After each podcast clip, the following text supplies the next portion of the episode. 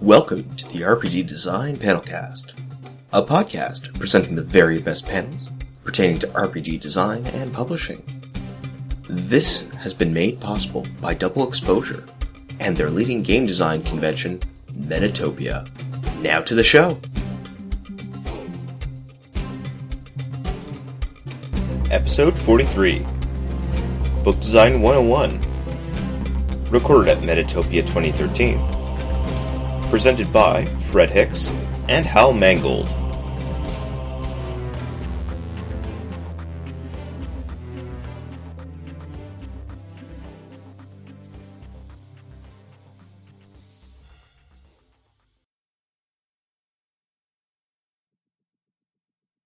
I actually got some sleep last night. Hey Fred, what are we covering today? This is Book Design 101. Okay. Uh, at the very least, let's talk about what the panel's about. It's about Book Design 101. Uh, there's also a, uh, I think, a graphic design for beginners panel, so we're probably going to see some overlap uh, between the uh, uh, between those two panels here. Um, but we're, I'm going to try to make sure that we focus a little bit more strongly on um, also the book, the actual book production uh, side of things, as well as you know some of the the layout concepts going into it. Um, uh, I'm Fred. I make books. I made these books. Uh, that's Hal. He makes books Hey. too. Morning, Hal. Sorry, buddy. Um, school. Uh, so I was mentioning, um, both of us are uh, also on the panel for graphic design for Noobs later on in the In DBR? uh, programming. So I think we're going to cover some of the same territory, but I think we also want to talk about like book production. Yeah, I think in so. terms of the actual like getting it pressed. Is Brendan not joining us, or Uh, was Brennan on the thing, or is he on the other thing? I don't know. He might be. Schedule. Um, I, I have not seen him yet. Oh, that's all right. Okay, so cool. Sorry, I was late. It's all it's all fine. They, they don't give you any breaks to like make it from No, they point A to didn't. point B. No, so, they didn't. so it goes. All right. So I'm gonna let you guide, basically. Okay. So Sure. Yep. Um, I'm not awake, but why not? Uh, right, yes. So, uh, Hal and I are both uh, simultaneously publishers and uh, graphic designers. Um, I think with, when you're looking at like fairly small presses, you will often find that combo of uh, you know somebody who's running the business is also doing the layout of the books. and Um, sometimes to the detriment, and so sometimes, sometimes, to the sometimes to the detriment. I've certainly gotten to the point with Evil Hat where I need to start getting other people to do that, and that is, you know, always the trying it out of my cold dead fingers kind of uh, moment. I think uh, when you when you start to have to do that. Plus, gra- graphic designers are notoriously uh, uh, catty. Like Yeah. the, standard, the standard graphic designer response to some of the other designers' work is, well, I guess you could do it that way. Yeah, well, I, and if you're ever in some other graphic designer's layout file, uh, it, it is like walking into a foreign land where it seems like everyone's speaking the language, but. But- you know, all of the customs are, are, are, are strange and different. and, and sometimes you're just like the, the craziest thing imaginable. It, it is it, it is probably one of the more personal things graphic designers do is how you organize your files. Yes. How you name your stuff, how you layers. I mean, uh, inheriting another person's layout is it, there's at least usually a day or so of just code at least decoding. yeah. So uh, uh, Hal and I are both self-taught um, as far as the uh, the layout stuff goes, uh, but I think there's still um, uh, there are plenty of principles that we can pass on to you that have a al- almost almost formal sheen. I think so. Um, uh, I'm gonna uh, I'm gonna be mentioning this in the other panel as well, but I, this is a book I think everyone should get. Not necessarily this edition of it. There are many editions. I think she puts out another one every uh, couple of years. But the non-designer's design book. Uh, this, uh, regardless of whether or not you plan to do layout yourself, even if you are, are looking to be able to deliver like a Word document in a way that people's eyes don't glaze over when they're, when they're looking at it due to formatting issues, this uh, this book, uh, the non-designer's design book by Robin Williams, not the comedian, um, uh, uh, breaks things down into some very sort of basic principles that you can apply to any sort of thing that you do with text. And I Uh, actually don't have this. yeah. I'll be getting a copy now because I. Uh, it, it, it, it can even affect like how you choose to format your plain text emails uh, sometimes to to like actually get people to read the information that's in the third paragraph. It's a great book. Um, Amazon for about twenty bucks or Yeah, it's, it's pretty it's pretty affordable on Amazon. Um, uh, and uh, just to read from the table of contents very briefly, um, what she uh, talks to you about first are the four basic principles: are proximity, alignment, repetition, and contrast. Um, we can get into those details a little bit, but uh, uh, sort of uh, to give a high level view on that, all of those are are principles of relationships between the, the objects and the way and and font choices, color choices, anything in uh, in the book that you create um, that helps signal to the reader, oh, this is a section that is separate from this. Oh, this is a section that is like that other section that was formatted the same way.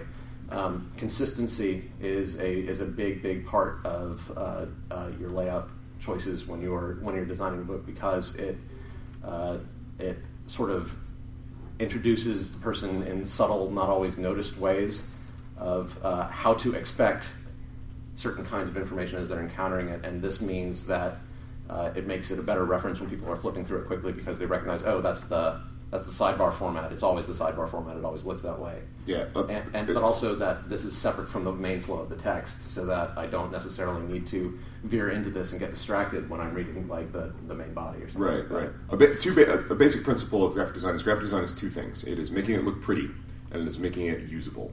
And the confluence of those two things is really where you want to be, especially for RPG books, because we're so reliant on visual impact for conveying the And world that you're let's playing actually talk about. like I think RPG books are actually the, pro- probably next, uh, alongside academic textbooks, the most complicated kind of layout there is in layout.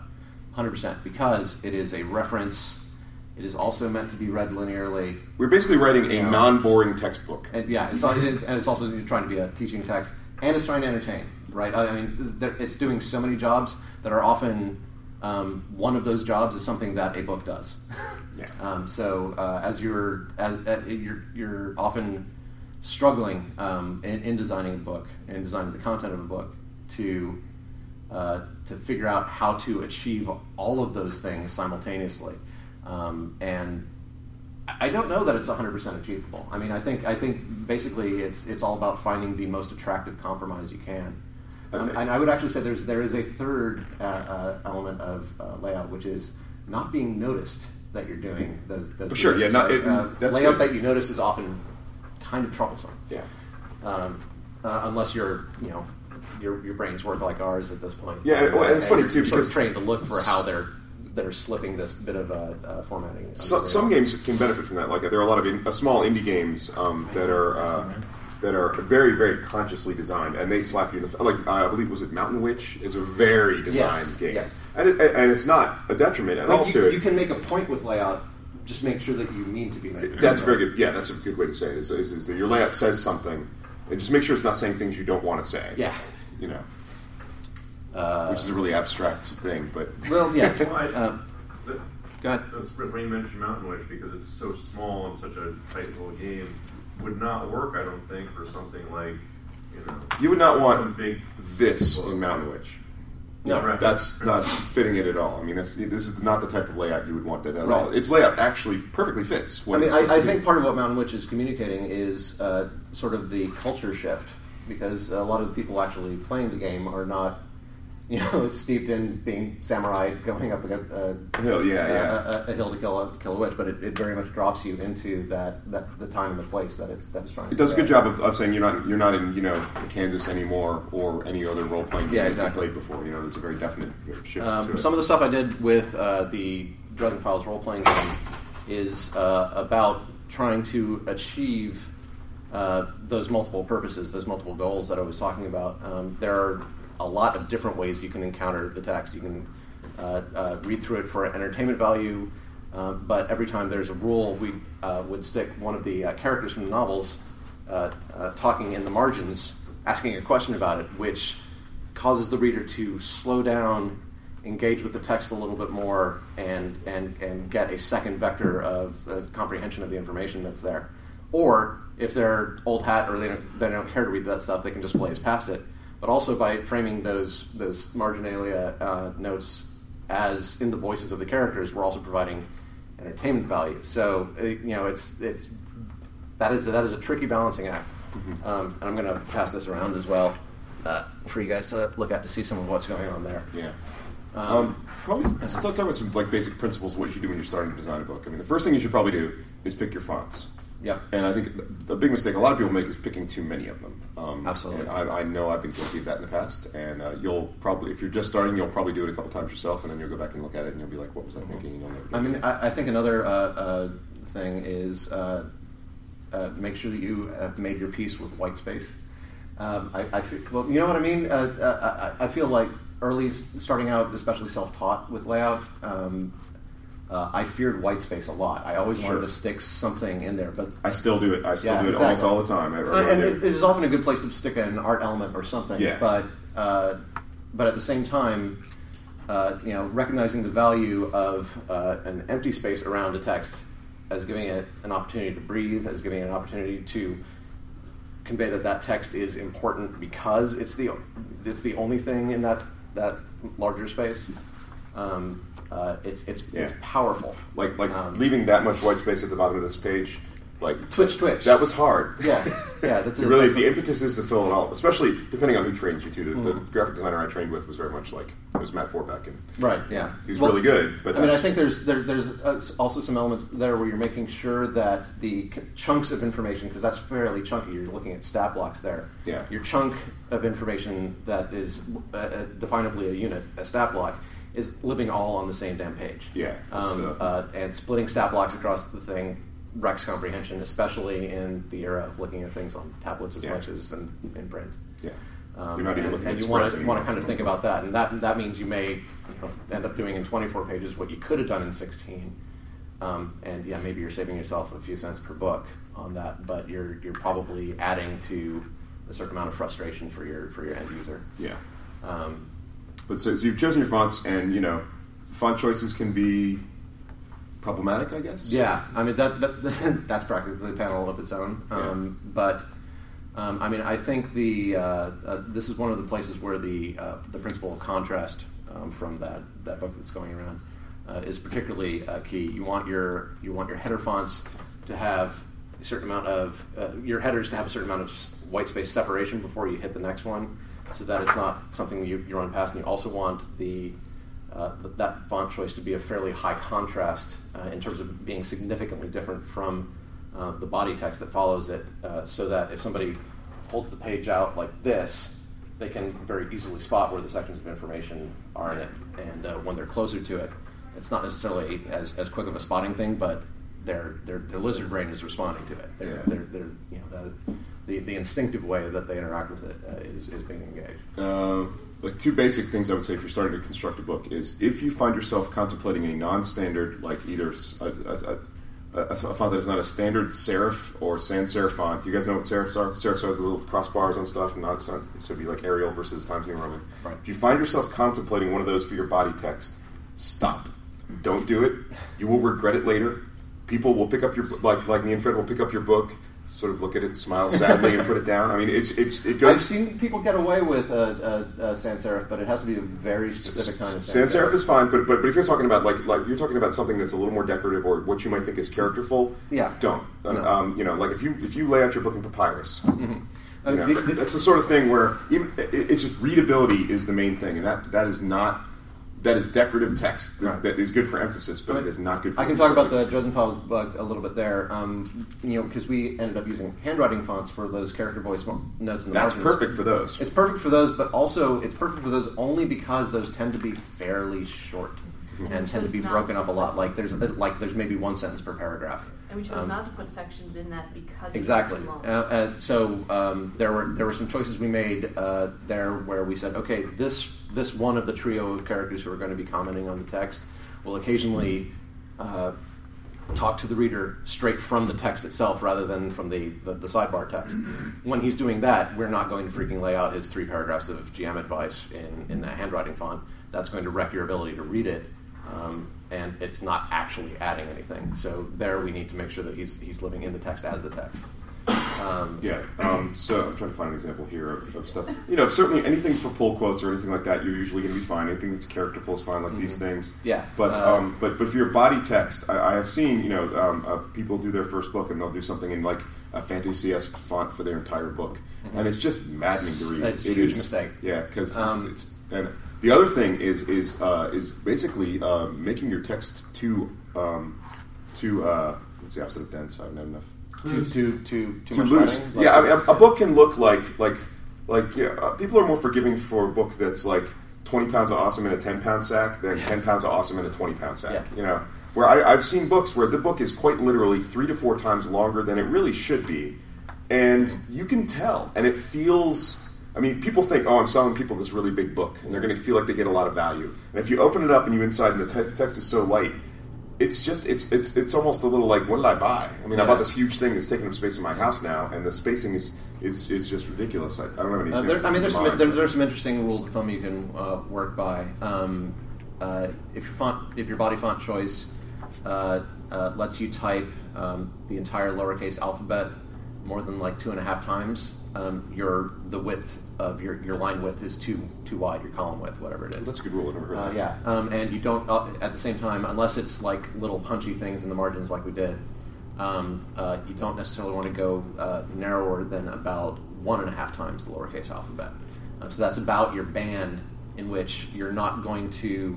you- You're either not going to chop up the text so much that people get uh, like it's too staccato and they're, and they're not really holding their thoughts together. Well, that can work, but it's tricky. Um, and you're also not uh, getting them lost halfway through reading across this very wide line of uh, line of text. Um, uh, incidentally, this is why you see a lot of web pages these days, even though they'll, you know, your, your browser is as wide as your widescreen monitor or something like that. They've constrained it um, so that the that the actual text area of it is uh, often a fixed width, and the reason for that is, is very much that you because if you if you let people just elastically size this thing hugely wide, um, they'll they'll just get lost and they won't they won't uh, know what sentence they're in. Very j- quickly. Just as a side note, for all these rules we're talking about, for every one of these rules, there's a graphic designer out there who, Who breaks them who and breaks makes it them work. and makes it work. Yeah. But you really, sh- these are good principles to start with when you're designing your first Yeah. book because you're, you're um, you know, it, it'll just make it a lot easier for you. Yeah. Um, let's see. Uh, in terms of formatting, let's talk about formatting a little bit. I think I think this format right now is sort of like where a lot of game companies are heading these days. Um, you know, the eight and a half by eleven has been the standard for years and years and years in Yeah. stores. And then the the, the Forge and Indie kind of came around. Yeah. There were a lot of uh, five and a half by. Um, But you'll notice a half, this. six by nine. This is and, and tablets are becoming very Right, popular. exactly. And the six by nine format preceded the tablet, so it was kind of serendipity that there was all this content that was ready to be read very comfortably on a tablet, and a bunch of older content from the eight and a half by eleven era that wasn't so comfortable. Yeah. Um, uh, So, because you know, here's so- a standard eight by half by eleven book, and you know, to read this really comfortable, you got to do this. You got to blow it up, and it's you know, it's good. It's fine for referencing But I, play. I, but for- I, I think I kind of knew that um, that the, this this format had gotten severe legitimacy when D and D Essentials came out. Yeah. And, uh, you know, regardless of whether or not they marketed that product well, um, the, the the fact that they chose to do D and D down in more of this sort of format was very telling in terms That of was actually uh, a reaction to it. where the market for indie games is going. They Yeah. wanted to be on the shelf, the Yeah. same way as those successful. Yeah. it's ironic, of course, that they sized their book perfectly for tablet and then didn't release it for tablet. Yeah, well, there So, you go. yeah. Right, that's that's that's uh, WotC's electronic policy going Yeah. all Well, screwy. fortunately, they've got their heads together a little bit more than Yeah. that now. But Can Um, I ask a question? yes, please. For both of them? Um, so we're doing Dawning Star, and we were going to go with eight and a half by eleven because of the size I've of done the it. book. Exactly. yeah, yeah, it's it's not the a problem you can't do a. I Well, mean, this is a 520 page book, right? is, And this is Yeah. about as comfortable as I, as comfortably large as I'm Yeah, willing to yeah. get with a with a six by nine.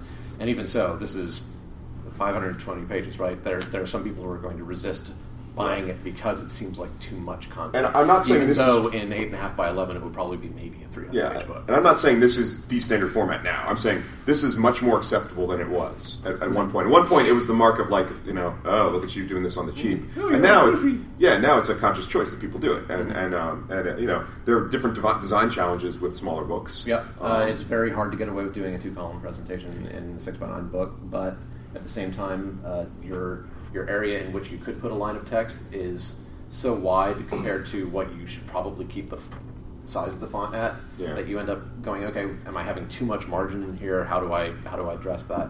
Uh, Yeah. Some of the things I uh, and sometimes you can do that with you can address that with some decorative uh, stuff here.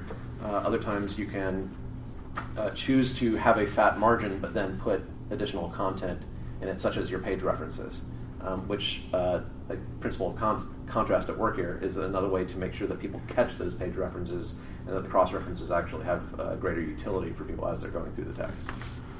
Yeah, and, uh, but there's certainly every reason to still. I mean, first, for instance, so I have, if I have a game that is relying uh, on conveying its its um, its setting through really really beautiful full color art, by all means, eight and a half by eleven, Dresden files it up. Do it Yeah. big. Well, 'cause, and you we had we had like I don't know, a quarter was it a quarter million words in just the first book or something like that. Yes. It was it was ridiculous. Um, uh, and if we had sized it for six by nine as was our kind of preference, um, I mean, this is already a 400 page book. It would have been been. set. yeah. it- yeah, there was just no way to make, make it work. You can do two two column on a uh, on a, uh, a six by nine, but I mean, Yeah. for instance, in this layout, that's not the standard way I did it. It was an exceptional thing used to compress Yeah, I mean, information. it's- it's And- tricky. Yeah, it's tricky. It's tricky. It's u- Yeah. useful for certain things, but this is the standard text presentation here, where it's a one column, Mm-hmm. you know, with, with uh, stuff like that. And uh, also, you're doing something here. You're rag right, uh, right? You're, Yeah, yeah, I you're- rag righted it. Yeah, yeah. Um, there, there's a, a, a number of opinions floating out there around whether or not you uh, justify your text, which is uh, yeah, the right edge of your paragraph is a nice clean line, um, or whether you go ragged on it, um, uh, which is uh, you know the, the words end where they end, um, and, and are left that way. Um, And I, the thought, the thought with rag right is that ragged right, but we're geeks and we like to shorten things. Rag right um, is uh, so this is this is an example of ragged right text. yeah. You can see where, that where it- it doesn't all justify up against the line here. uh, when when uh, when text is justified, um, the, the the program uh, that's doing the justification is. Uh, trying to like insert little tiny extra spaces in between the letters of the words and in between the words. and it gets really weird on te- on text wrap around graphics, especially. Yeah, and like- especially short line lengths uh, justified can cause just- these really That's full messed up- justification. Yeah. And then there's the question of whether you hyphenate or not in your your Yes, exactly. Justified. Um, and then you can make choices about whether or not you want the final line to be about the same length as all the other lines. And th- there are a number of uh, sort of small choices to be uh, made around how you're presenting a block of text that has to do with whether or not it has more text like it following it or whether it's a standalone um, where you're trying to fit it. uh, But, but it also has an influence. I, I think it has an influence also on the feel of, of the game. I think a little bit. Where, Little bit, yeah. yeah. Like for instance, this you know this is Day After Ragnarok. It's a game about post-apocalypse, and I think the Ragged Right kind of fits because it's a little disjointed. It keeps you a little off kilter. Whereas a really clean thing, it feels a little less 1948 diesel yeah, it feels, yeah, it feels a little more, a little bit more modern, a little Yeah. bit more regimented. a little, Um, cleaner. You know. Um, I mean, some people, uh, uh, you know, have stronger opinions than, than we do. I, I think you and I will go for either one as, as suits. Um, but some people are like, Fred. yes. uh, but some people will look at a ragged right text and go, "That's that was a horrible choice. You shouldn't. You should not ever do that." no, no, no. They'll say, "Well, I guess you could do it like that." yeah. yeah. Um, actually, I was thinking of Luke Crane, so he Yeah. probably actually. You're right, he would, This is a, yeah. horrible, this is a bad book because Yeah, that's fine. Uh, whatever. Um, the uh, uh, but the yeah the idea the idea there being uh, uh, it's it's partly about um, again sort of the mood you're setting, um, and uh, it's also partly about comprehension. Um, if you're having a lot of narrow text, justified text will probably mess up your day because there's going to be lots of weird spaces in there, and it's going to be very jumpy, and it's going to cause these huge gaps in between uh, words, line after line after line, which forms this kind of negative space river uh, uh, through your text. And when those start jumping out, those start becoming a shape that your reader's brain is trying to get around and not see so that they can actually see the text. And it just, again, wrecks comprehension. Um, but if you have uh, you know, a wide enough column, you can get away with that and it can look nice and, nice and crisp. That becomes really pronounced in what Hal was saying about padding books. Um, Mhm. Like you start to be able to make designs out of the spaces that have been intersposed in there by the Yep. by the parser. Yeah. it Yeah. starts to look bad. Um, Like, go so- look at the mongoose book and you'll see it. Make sure I'm every right. one. Yeah. oh, so- you warmed the cockles of my dark little heart there. Yeah, so with uh, with uh, Dresden, uh, we had a wide enough column that we could do the uh, c- that we could do a justified um, uh, right edge. But whenever we we were doing marginalia or something like that, that's not justified because it's such a narrow narrow chunk, um, and also justification just looks really crappy with the handwriting It's on probably it. handwriting. They're not going to be taking Yeah, ju- yeah. Never justify handwriting font. Yes. That's just a good rule right Yeah. there. It- it- Um, I mean, you're antithetical to what a handwriting font is supposed to be conveying. I, I will also say, also be very careful about how often you justify, not justify, center text. Uh, centered text is uh, much less warranted and useful than the people who like to center text think it is. Um, it kind of conveys a very um, static, stately sort of thing, and your your axis of alignment is not an easily seen line; it's the center, um, uh, which kind of says, okay, everything is in balance and very careful, don't touch it and your brain kind of goes, okay, well, I'm not going to touch it. So it might be good for like your credits page. Although sometimes you can get a really striking thing by saying, "No, I'm going to right justify everything." Yeah. Um, or like here's where I use the centered thing in a text and stuff. It's like here is a call out for a formula. Right. Boom. You know, it's a very very it's So- a very different thing. You're using it sparingly, and you're using it as a point of contrast, Exactly. so that you're going, "Oh, nothing else in this book is center aligned." Yes. Now that's grabbing my attention. Yes. So when I see these, I know what to look for. Yeah. Uh, it's good for like a data column or something like that. yeah, like Or table tables like tables that. are oftentimes it's really good just because. This is just you know you want to make it easy to read. You know, but I don't think that necessarily like your your your your color quotation that sets the mood for a thing necessarily needs to be like centered. And sometimes you can you can actually like harm the reading of the quote because the last line is like those two words in the middle, and you, you kind of you haven't actually helped it like some indentation on each side so that its margins are different, so you're getting contrast that way. But then doing it left align, that's good. Anyway, uh, so But uh, contrast is a good word though. Con- mu much of, of contrast is probably the biggest principle from that um, yeah design book. mu- much of information layout is making things different enough from each other that you can tell when you have you have changed from one type of information to another. And when you've started a new section, Yeah. like that's where some of the contrast through spacing. Yeah, and, and consistency in your contrast. So, like, if you have an example that's all that, that's uh, that's like you know indented and uh, italicized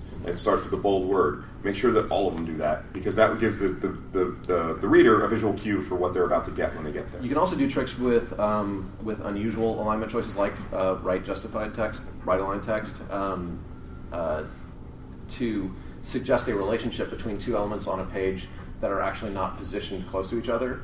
But if suddenly all both pieces of information at the top of the page and the bottom of the page are on its right edge, um, uh, but everything else on the page is left edge, and somebody's going to like look quickly at that page, catch both of those things, and perceive a relationship between them. Um, so that's part of what I what I what that book is uh, gets into with the principles is the, talking about how those relationships are built and communicated, and then like instinctively understood by uh, the reader. Uh, let's see. So, So we're at about half an hour of stuff here, and we primarily Yeah. talked about graphic design. let's let's just have a quick talk Does anybody about. have a question about the graphic design for both? Right. Do you both use InDesign? I was I was actually about to get to that. Let's talk really quickly about tools. As far as I'm concerned, if you're not using InDesign, I mean, there, there are a couple of open source softwares that you can make an excuse for using. And there's Quark out there, but that just hasn't been. Here's the thing about Quark. When you when your software distills to your competitor's format to go to print, you've lost. Yeah. Um, and Quark, Quark is if the Quark is holding on because they are a legacy format. They're in big companies that have invested in Quark and they, they maintenance their people. Quark, Quark is the Pepsi Cola layout, right? it it's, is. It's to Coke, right? Yeah. Is the clear leader in it. Yeah, yeah, and and um, and InDesign is just is really it's ver- very good, very good software, um, and it's it's the sort of the industry standard. And if I, the only other thing I would consider using probably would be some sort of open source thing, which I would be using almost on principle rather than because it was better. Right, yeah. Um, uh, to, you know, so but yes, use InDesign. Um, I think the Adobe Creative Cloud subscription is absolutely totally worth it in Yeah. every way. If 'cause- you, if you can afford fifty bucks a month, you have access to like the entire suite of tools, which Yeah. is so you know Cheaper, cheaper. six hundred a year is so much less than it used to be because I mean they were still putting out a new version of InDesign every year. they're basically charging you about seven hundred bucks a year to stay current. Now they're charging you Six six hundred hundred bucks to stay a year current and have access to the entire suite of products. Yeah, where you get everything. You get you get Premiere, you get the sound editing software. You get if you want to do Flash stuff, you get Flash. You Do it get on any computer, like it's Yeah, and it's yeah, it's uh, Mac, uh, Yeah. PC at the very yeah, yeah, exactly. two machines per subscription. Two machines per subscription. Yeah, you can do a desktop and a laptop. Yeah. So um, that which is generally what most graphic designers need.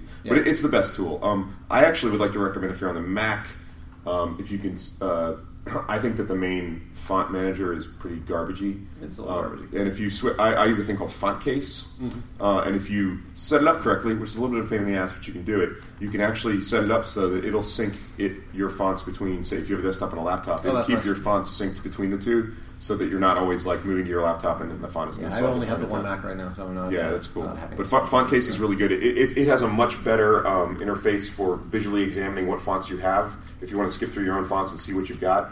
Um, and the one thing I discovered is, is originally I used to keep all my fonts activated, and it'll just drive you crazy because You're scrolling too much to find the, the like the twelve favorite fonts. because I don't know about about you, but I'm a font pack rat. I like I have I have I pack all my stuff in into Dropbox and I just grab it out when I need it. Yeah, but but you have a bunch. Yeah. they're just in a box. Oh yeah. yes, yes, So, uh, so easily a thousand. If you, you know, uh, the font drop downs in most Adobe software are if you have all your fonts activated, they're like this, and you scroll through. And, and by the way, if anybody ever learns how to turn off the Chinese fonts, tell Fred not because Jesus. Um, but uh, uh, I mean, I my, my uh, I'm bad with names. I'm actually, it turns out, also bad with font names. So I will like go. I know the body font I want starts with a C. There are 50 C fonts here. Yeah.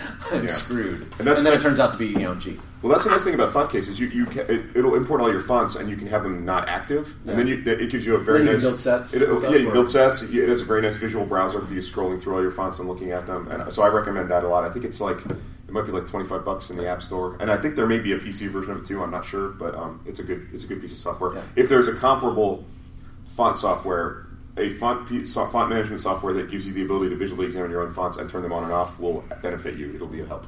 Um, I guess Photoshop is all, I also use. Illustrator is probably the thing I'm the weakest at, but it's what I want to know more about because vector art is really really useful. Yeah. Yeah, I, I'm no artist, but I can sometimes geometrically approximate one thanks to Illustrator. So Yeah. I'm, I'm, I'm really happy about it. Yeah, um, and, and Illus- the current version of Illustrator has the ability to do stuff like convert a raster graphic, which is a standard like photo or something, into a vector graphic. And Yeah. a vector graphic, Vector um, tracing. vector Mm. tracing can be scaled up to bigger sizes. You basically you open a Without- vector file, you can tell it how large you want it, and it scales everything up. And it won't be pixelated. Right. at least they're, it'll have different quirks. so- Um, let's see, what else software would I recommend? Uh, well, for companies wide, Boxshot, Boxshot's good, but that's probably a different seminar. Um, oh, uh, there's a piece of software called uh, Perfect Resize, which is about 200 bucks. But if you're making banners or anything like that, you can take a piece of, of art and scale it up. Uh, they use some sort of magic-y fractally thing thing, that's um, amazing, and you can really scale uh, uh, things up to very large size, um, which can be good. It also can be good if you have like old graphics that are small and you want them bigger. What uh, file format are you usually getting your texts in that, What- that are being brought to you? Texts, I usually get them in doc. Um, that just seems to be the, Yeah. the standard. Word, Word is Word is very uh, very common for us as well. Eh. In part because of the track changes thing. That's a, it's important for our workflow.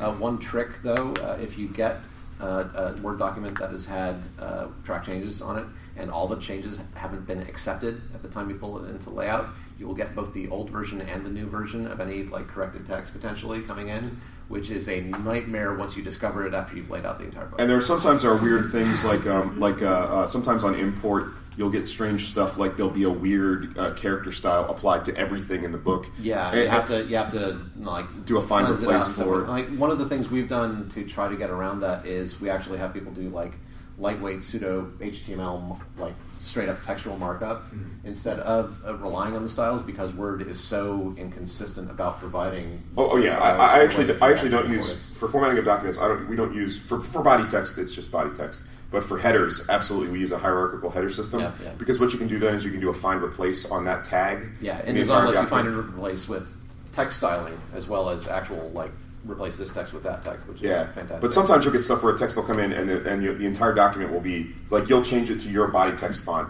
and it'll keep it in Georgia or something. And, but there are tools to deactivate. These are My, my, my, no, but my favorite thing is when something comes in and it looks like it's got paragraph breaks, but actually what it's got is nothing but forced line breaks. So you style the first paragraph and everything. Ooh. I've never had that. I Yeah, hope I that's, never that's do. good fun. That's good fun. Um, But, um, uh, but yeah, uh, uh, with InDesign, you, it's got a lot of very powerful search and replace tools, um, and uh, you will quickly find yourself building like two dozen recipes that are your sort of standard litany of okay, I've imported this piece of text. Uh, get rid of all of the extra spaces. Turn all the things into properly dynamic dashes. I need to save. I, I need to save those as scripts. Actually, I haven't done that. Yeah. But um, and also there's a thing called grep styles where you can build format grep, into yeah. styles. But that's all. Yeah, if you've got if you've got any programming background and, and know regular expressions, grep styles are, are extra awesome. And yeah, that's me. Go. So I, coming from the legal world, everything is uh, Windows.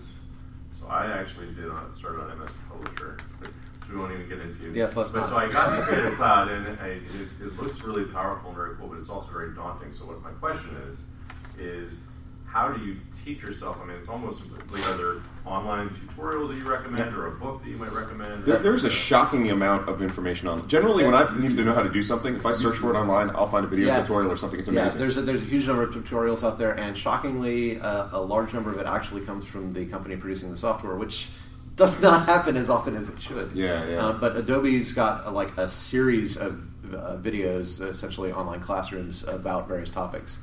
Um, um, I would also say, uh, uh, if you're starting to self-teach, uh, don't give yourself a dauntingly large task as your first layout project. Right? Yeah. Um, it's it's like anything in, in, in, in business or skill building. You, you need to break it down to like, okay, what what are the first two or three things I need to do that are building blocks? Do those. Like make make a good newsletter before you try to make a good book Yeah. um, uh, and sort of work forward from there. Make your mistakes in small scale and in places where you're not investing a huge amount of you know money or, or deadline urgency. Yeah, like I know, I know Brian is self-taught as well, and, and he is, uh, he is. I've known him. How long have I known you now? Like five, six years, seven years, something like that. I've known you since you started becoming graphic design. Oh, definitely. Yeah, yeah, and uh, just Brian has just hammered away at done stuff, and everything he's done has gotten better as he's gone along because you just learn, and you are absolutely guaranteed to look back at stuff you did five years ago and just go, "What was Well, I thinking?" If you, if you want to see a real gap in my uh, my, uh, my my learning curve, look at this after you've looked at Spirit of the Century, 2006, 2010. Yeah, it's- um, it's it's, huge super obvious. Yeah, yeah. Uh, uh, what I didn't know uh, uh, in 2006. Yeah, and I've been doing this for 15 years now, and if I go back and look at the stuff I did at the start, I'm just like, yeah. Oh, yeah. I just- I mean, that, that's kind of an artist's melody, It, though. it I mean, is. It is. that- But but it just literally this is a thing that's just the more you do it, uh, uh, the two most important things are do it and look at other, what other people are doing.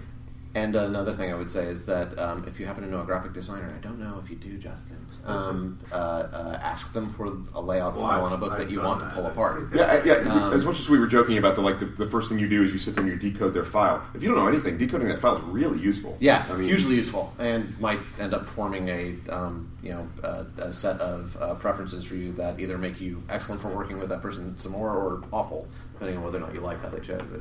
Yeah.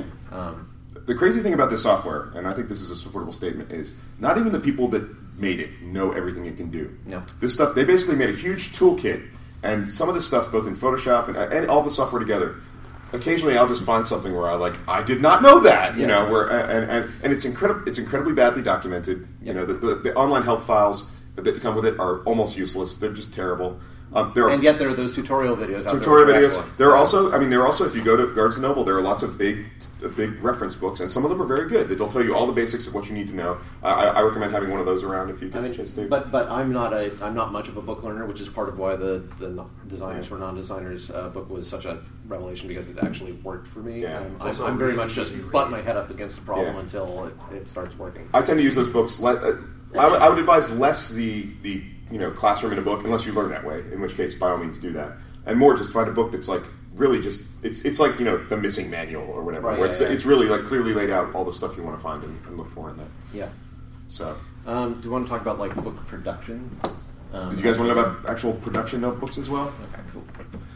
Um, who are your favorite printers to work with? That's a good place to start. Okay, uh, I- I'll talk about a few that, that are really, really good. Okay, uh, for color stuff, my favorite one to work with right now is a company called Taylor out of Texas. Which Taylor Special Effects, really well. yep. Yeah, they are a former, well, still, I They're a division of Balfour. The Balfour. The folks who make the class rings for high schools and yearbooks and stuff like Yeah, that. Yeah, It's the fact that they make yearbooks that enabled them to cross over. yearbook, the yearbook market a little soft right now. So they've got these big color printers, and they moved they moved into came into our space, and they've actually So pretty much all of our hardcovers we do with with them. Yeah, um, um, whether they're color. You or you might be able to get some cost savings by going to China, and there, there are some companies that work with China. One of them I'll mention, mention in a moment, who are very very good, which you can add three months to your production time and stuff like that. And, and these guys' pricing is, if not quite as good as China, the, the trade offs It's- are it's more clo- than It's worth close it. enough, and the fact that you get customer service that um, understands the language you're talking in. Yeah, it's good. Um, and uh, uh, and is well similar time zone at least, and uh, is also in the same native culture you are in terms of like expectations about customer service and response. Chinese That- New that Year, Chinese New Year is not a problem when working with Taylor. Yeah, that, there's, there's that too. Now there is their stupid close the week after Fourth of July. Sure, um, but I mean, their, their, their gaps in their service are, are, are smaller, and uh, they, uh, by being domestic, um, your only limiter is their turnaround, which is actually like maybe six weeks on uh, on a hardcover book, And they have- that's incredible. the best online proofing system I've ever come across. It's awesome. It's pretty good. You just log in, all your pages are there. You Yeah. mark which ones you want to fix. It's really cool. Um, who else I, I work with? Um, Transcontinental out of Canada. Um, probably about roughly competitive with uh, with uh, Taylor in terms of pricing. Yep, Hero Games did a lot of their printing with Transcontinental. Yeah, they're they're very uh, they're very. I mean, I, I, I trust them so much. I don't even get proofs anymore. uh, Yeah. color proofs. I get digital proofs, and because I know what I'm going to get color wise with them, so I just get good, you know, get stuff. Yeah. Um, they're good. Um, if you want to go to China, I can recommend Oceanic. Um, they are uh, they did the yeah, they did the uh, the Song of Ice and Fire Game of Thrones edition for us. Uh, they also printed the Mercs miniatures book, which is a beautiful book. Uh, their prices were very good. Their turnaround is slow. Uh, however, the customer service was fantastic. Your rep is in English. Uh, the Chinese reps were shockingly communicative, clear. Like they were bugging me to give me information when, without me asking for it, which I never encountered with That a Chinese printer. often happen, yeah. Yeah, That's- and they were very, very good. So I can definitely recommend Oceanic. Uh, there's another called Regents, Regents, either Regency or Regents Publishing that have been bothering me to work with them. Um, but they also have American reps, and they are uh, pretty much they're like the Oceanic's kind of competitor. So they're like in the same sort of space. Sure. Um, Bang are good for domestic black Yeah, and white. Uh, Bang does uh, uh, most of our soft covers uh, right now. They're really Now, good. I, I, I do want to point out um, we're primarily talking about offset printing. So this is if you're wanting to print at least a thousand books, often at least two or three. and we can talk about POD in a minute. Here. Uh, Let's- right. let's- There's, there's also short run print on demand uh, services as well. Bang actually bridges that. They will they will they have a digital short run service as well as Yeah, um, a, and another company I want to mention is uh, United uh, Graphics Incorporated in Mattoon, Illinois, who also are similar to Bang in as much as they bridge that gap between. Mm-hmm. They, they do. They printed uh, for me. They printed the day after Ragnarok in digital short run, Yeah. um, which is you know it really digital short run literally does split the cost difference between you know POD and, and full offset. Yeah, Uh, let's see. Is there anybody else I've worked with? What was that one in Canada again? Uh, Transcontinental. Okay. Yeah. I'll thank you. no Um, problem. Yeah, uh, and they, Transcontinental are uh, they're probably the largest of all of those. They're sort of like um they're they're, they're a, a very large Canadian printer firm. Um, uh, the rep who runs the RPG stuff there is a guy named Daniel Galina. He's been doing it for ten years now. He understands what you're doing. He was still there when I was going for Hero. so- Oh yeah, yeah. He's been there for he's been there since I was back at Pinnacle Entertainment Group. um, but he's just a really nice guy. The Fr- yeah. French Canadian, so you would talk to Yeah. you know, Annie Laflamme. Who's Um, really nice. But you're you're uh, you're at the very least getting some of the uh, same geographical benefit as going domestically. Yeah, the Um, delivery time. I mean, they're pretty much you know like Taylor's here, Transcontinental's here because they're they're in much. They're all over. They, they have a bunch of plants all over. They're also known as Interglobe and uh, a bunch of. Yeah, couple most of of your. Taylor stuff is going to come out of Texas, though. Yeah, yeah. Um, Um, you have any other printers? mm, actually, I think you're, I'm a subset of the stuff you want to. Yeah, there's McNaughton and Gunn. McNaughton Uh, and Gunn are, are folks I was considering at the time that I then selected Bang. Um, mainly, the reason I selected Bang was uh, I, I don't. Not many of you have emailed with me. I respond to my emails on what seems from the responses unusually fast. Um, uh, I met a uh, uh, uh, you know customer service rep uh, at Bang who responds to email faster than I do. Um, and whenever I encounter someone like that, uh, I tend to want to keep them Yeah. um, because I'm yes uh, because I'm so so very strongly digital communications oriented um, Yeah. stuff like And- that, and some and very often it is customer service that is the differentiator between these services. Yeah, and once again, Bang have been doing this stuff for years. They understand us thoroughly. They're Yeah. really they're good. Yeah. Um, Yeah. So, Um, so for POD, pretty much. Um, well, it, it, you know, I'll, I'll be opinionated here. Lulu sucks, and if you're using them, stop. They're terrible. They're uh, they're a very good place to start if you want to invest nothing. There you go. Um, That's all right, that's that's reasonable. right? I mean, because they give you a, a starting point where, where you can sell that. That's where we started with our first couple books back in 2006, and when Lulu was fairly new. Um, that said, uh, these days, and specific to the role-playing game market, um, the fact that uh, DriveThruRPG has has partnered up with Lightning Source, Ingram um, Spark now, uh. Ingram Spark or whatever the hell they're calling themselves these days, um, uh, to do their print-on-demand uh, thing. You've got a market that, unlike Lulu, is very heavily and specifically oriented on um, on role-playing games, and as a result, um, uh, you're, you're probably going to capture a lot more eyeballs with your you know, pay nothing up front uh, uh, uh, uh, print-on-demand option. Yeah, and Lightning Source is is, uh, is good. They're not as lightning the first time you print a book with them, but after that, they're pretty quick. Yep. The turnaround time on the initial book, they say two weeks. It's going to be three or a month. I mean, it's just a pain in the butt because you have to go through their proofing thing and get it approved. Mm-hmm. So don't don't try to print something for the first time with Lightning Source two weeks before Gen Con and think you have a chance. Yeah, I mean, I, I, will, say that uh, uh, through the drive drive through program, um, you're uh, not having to pay a certain number of uh, like fairly modest setup costs, um, uh, which is which is a nice perk. Also, you're not having to get all sorts of business paperwork filed with Lightning Source in order to validate yourself as a real business that they will do business with, because you're not the one uh, uh, uh, actually doing business with them. drive-through is. Yeah, I mean, I've already Um, established that, but I think if I if I had to do over again, I'd just do it through drive-through. Yeah, Exactly. exactly. Um, Ingram Spark has sort of streamlined those processes a little Good. bit if you go direct through them. Because good. it Yeah, used I to be it used to be so convoluted. Yeah. Oh, Yeah, I mean, I- it took me like six months to get the business side Uh, on. Yeah, I mean, like like I was saying, uh, we, we started with Lulu, and then we started to transition to wanting to do short runs, uh, uh, which also get, get called print on demand sometimes, but they're not quite the same thing. And uh, with that, I went to Lightning Source, and their their, you know, their paperwork process is what it was. Um, so I used them for a while, but then as they started to improve their service, I was Evil Hat was getting to the point where our print runs were usually sized for offset, so we just fell out of using them except for reprints. Have you tried to CreateSpace? Well, I was actually going to mention one thing, and that is that this you can't do with with Lightning Source, and that is full bleed. They cannot do full bleed black and white. You can do full bleed color. And full bleed means ink that runs all the way Yeah, to the edge into of the page. page. Yes, if you if you're printing something with with Lightning Source, make sure all of your graphic stuff is an eighth of an inch away from the edge of the page. And it, the reason is is because the reason they've been able to do it so cheaply is they run multiple jobs on sheets at once, which means they can't guarantee ch- uh, the cut lines. So they don't do full bleed on that. It's annoying as hell. It's really annoying. maddening, but it's the way it But works. yeah, and it forces you to design around it. Sometimes. Yeah, so, uh, color color they can do. So I was going to suggest if you if absolutely want to do POD with full bleeds, CreateSpace. I've seen some books from in there. I don't know much about their internal workings. Yeah, but I, I, the only time I had a chance to form an impression of CreateSpace was when they were kind of spinning up and freshly acquired by Amazon. I've, seen some books from recently. there were some customer service issues around it That that I that haven't done it, uh, kept kept me from like wanting to use them. But I've heard increasingly good things about them in more recent years. It's just that they're not they're not operating um, in, a, in a particular approach that is useful for me, so I don't have to. and, and they do plug directly into Amazon, of course. Yes, that- Um, but now, but then again, if Ingram has acquired Lightning Source, I don't know if you guys know who Ingram, Ingram, Ingram is. Ingram is the biggest distributor of books to the book trade. Yep. Actually, Um, there's some there's there's a really important point about CreateSpace versus Ingram Lightning Source. Mhm. Or I'm not sure about Lightning Source, but the new Ingram agreement. If you have um, if you have distributed through CreateSpace, um, you cannot distribute through Amazon using Ingram. So that's something to uh, Yeah, it's That's something- there's there's a lot of trying to um, force exclusives onto the market going wherever you hear Amazon coming up there.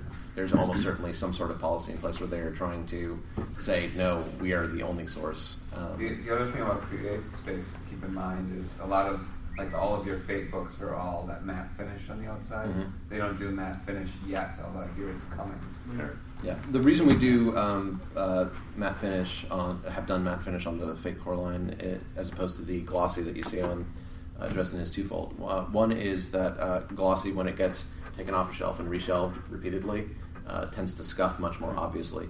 Um, this is not necessarily a huge problem for the gamer who has the book on their shelf at home, but it can be a big problem if you want your book in uh, retail because if it shows shelf wear quickly, um, that quickly becomes a bargain bin product or something that the, the essentially the retailer feels like they've wasted their money on. Uh, secondly, is uh, uh, while glossy is nice and shiny, um, you get color fidelity that you can read at all angles with matte. Um, there's also a kind of a subtle third thing of it feels silky. Yeah. Plus, you And can spot varnish this, yeah, which is really you can spot varnish it, which is cool. But uh, that that that silky hand feel, I think, also cr- creates people wanting to touch the books just a little bit longer, and a book that is touched longer is more likely to get bought. Yeah, I, I- but it, it, that's a completely uh, style choice and everything like that. And I will say that sometimes the UV coat just makes the art pop a little bit more because it does give It it a brighter, brighter Yeah. feel. Um, and uh, uh, the, the, I, I had to just deal with the scuffing issue that will happen over time. Yeah. and so Another, I can do a retailer anecdote on the on the gloss finish. Sure, and then we'll go to John. Sure. Uh, when books are really, really brand new and they come right out with the gloss finish, a lot of times laminate hasn't really set all that well, Mm. and it will leave, it will leave fingerprints on the book, especially if it's got a really dark cover. Mhm.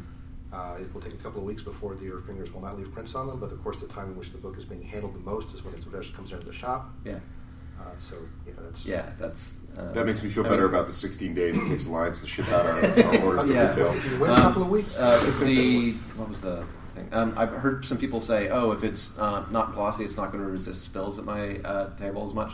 Um, that's kind of bunk because while this is matte, you aren't actually touching the paper. You're touching another kind of laminate that just happens to have a different texture on it. In fact, I think there's a UV laminate on there that then they put a, a matte coat over. Yes. So Yeah. it's got that. It's just got another thing on top of it. That That's the way a lot of them do that. essentially- Yeah. So uh, this is as waterproof as any book is. You know, this to this. Uh, I just want to say a quick thing about also uh, uh, Lightning Sources. I've done a couple of har- uh, smaller hardcovers with them, and their hardcovers are remarkably good. I was actually very, very pleased by Yeah. the binding The- the quality. paper that feels do. a little thin to me Well, the, the paper, the paper does, but the binding itself is actually Yeah, the very, very nice. And, early POD bindings for hardcovers were just garbage, absolute garbage. Yeah, and these very, days very crap. they've gotten the technology has advanced so much in terms of that. So. Yeah. Uh, can we talk price for a second? Yep. The uh, pay what you want model, either for POD or whatever. dra- Okay, so we're talking more like digital yeah, yeah. book stuff. Uh, is that more of uh, an effective way to recoup costs, or is it just easier to go? I'm going to eat X amount of dollars. Uh, I, I out." feel it is an effective way to um, um, advertise your product line and make it you know the first one's free kind of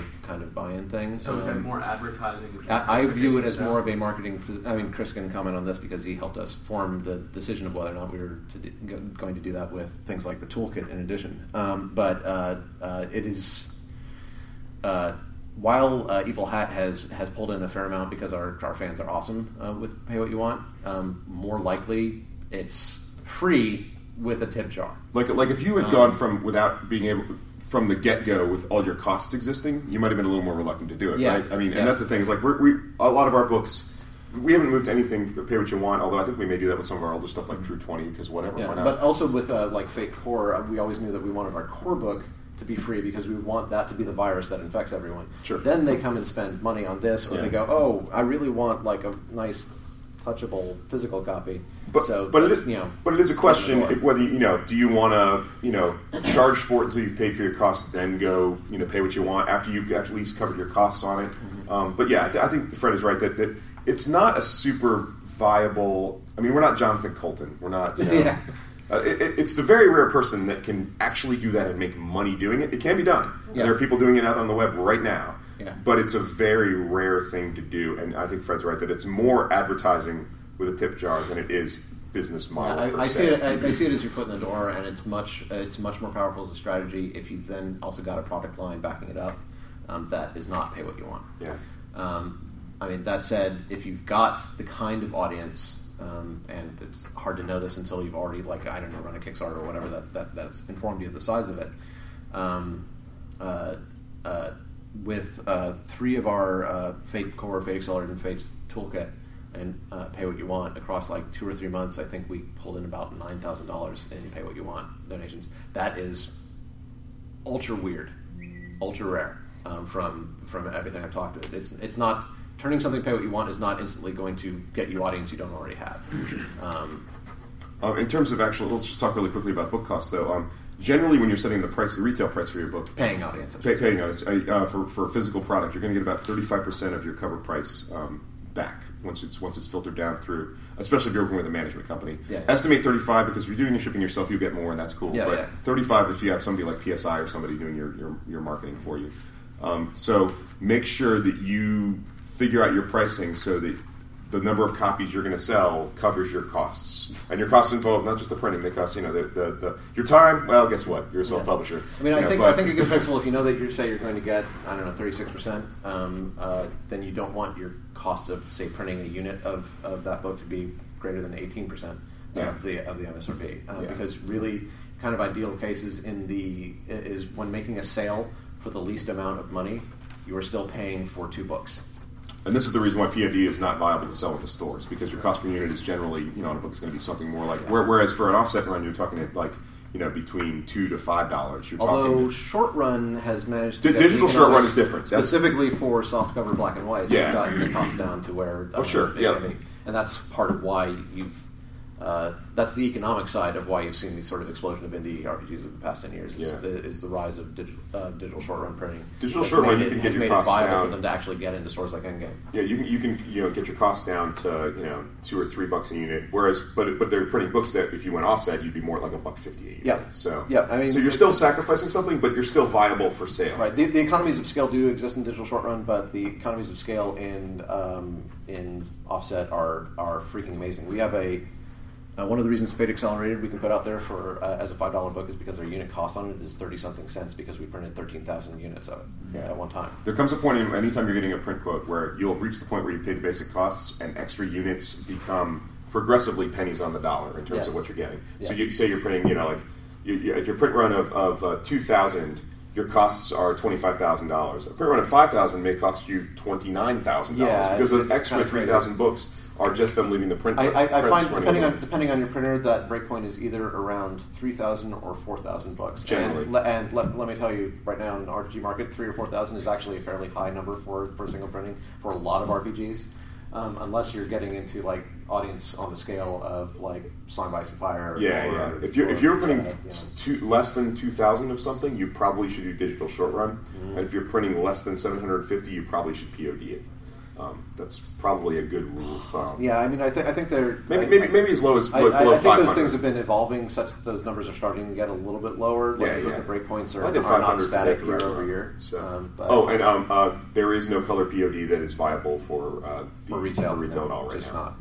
Just it's, not. it's a direct item or nothing. Unless you're making something so marquee that you can charge like seventy. I mean, honestly, that's not necessarily true. If I did a seventy-five copy full color POD run of something where there are only seventy-five copies and I charged hundred dollars, Yep. by God, I could get that at a retail. What do we say, Monty? oh, if only. yeah. Yeah. yeah. Okay, so we've got So, do we, any more two questions? minutes left. Do anyone have uh, last question or an area that we wish we'd Is done there a lightning anything, round anything on? we didn't? Yeah. We can, yeah. Um, can you talk about digital book design just quickly, like Mm. EPUB, EPUB, reflowable text, how Uh, uh, I use from- I use a piece of software called Legend Maker that Mike, the author Mike Stackpole turned me on to. Um, it's pretty simple. It's basically like doing HTML markup. Yeah. You can do an entire book if you're if you know what you're doing in probably about a day. Um, uh, and I think that that frankly, not enough people. The, it's funny because the, I think that the a well formatted ebook. The difference between a bad one and a good one is it's, it's a lot farther than a, a lot closer than the distance between a badly laid out physical book because the, the, just their tolerances are so. But you can tell when a, when, a, when one is well formed and uh, As, as much as InDesign would like to give you a one push, uh, one button solution to take your nicely laid out for physical book and bam, you've got an EPUB. It's it's it's kind of crappy. Um, but uh, what I do, uh, I don't have the time to like learn the like specific quirks of uh, EPUB or um, Kindle. Uh, uh, formatting, even though I do know HTML, um, so I pay a guy who does it a lot. Um, and what I do is I give him my InDesign uh, file. Uh, he has, I believe, InDesign uh, do its kind of semi-mangling export as his baseline, And then he and then he yeah. gets in there with an HTML editor and just Yeah. like I feel sorry. goes, "No, all the sidebars should not be at the end of this chapter. They should actually be where they were Yeah, positioned." yeah. And, I'm actually about to uh, do things like that. about to do an EPUB on a book that has a crap ton of footnotes, and I'm going to be really interested to see how that all works out. what was this author called again? Uh, it's called Legend Maker. It's about fifty bucks, I think. It's Yeah, it's very well worth it. And Brian, Oh, uh, I just had a question about the actual differences be- uh, in price between domestic or North America uh, and going overseas. not as big as you'd think. Right? Like if you're doing black and white, either hardcover or, or softcover, stay in America. It's just it, yeah, you're not going to get. the, the the difference in that you make up in time. I feel more than makes up for the difference in cost. But even if you talk about cost, black and white, you're not going to get a cost benefit unless you're printing a, a huge amount. So it really just isn't worth it. because some of the some of that gap is going to get eaten up by the the shipping, uh, the cost of shipping here. Which, Yeah. granted, um, Um, oh, by the way, foreign markets are able to ship to us more cheaply, but we are not able to ship to them. when you use a foreign printer, my full advice to be is make sure that your printer is end to end. Like their job is to get it in a truck to your warehouse. You don't want to deal with customs. You don't want to have to deal with any of that. That is their problem. Yep. You have other things to do.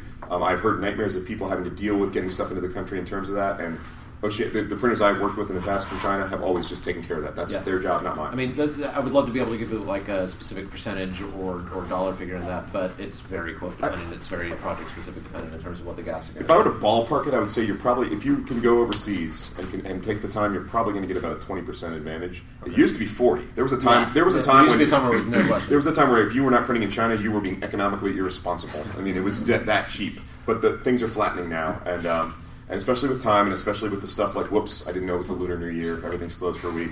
Yeah. You know, whoops, oh, it got trapped in customs. You know, all, that stuff can happen. Uh, you, I'm seeing a lot more of that now with the board game guys who they, those guys have to print in China. There's just no way to do it Yeah, domestically yet.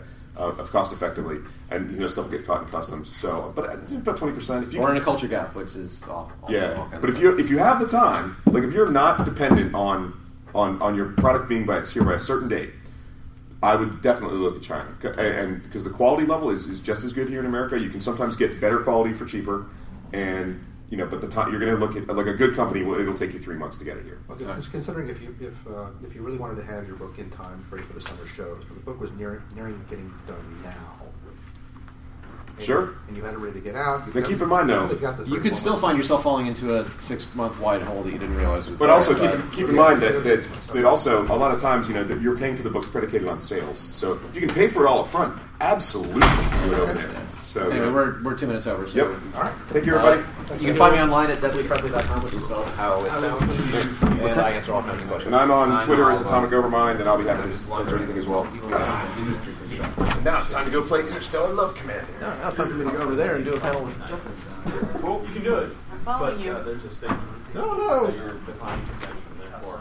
There's something wrong Yeah, with you. Stoxy, whatever you're It's doing. so weird. and Uh, weird, Hal? No matter what is. Is that your please? It is, thanks. Cookbooks are what filter. Just going across here. You carry that. The room's up and the other way up there. They're literally the heat and the air conditioning are alternating. So stylish. Bizarre. Let's heat everybody. Wait, they're out putting body heat too. Crap. Yes. It's cold. Make them cold. Make my life shivering.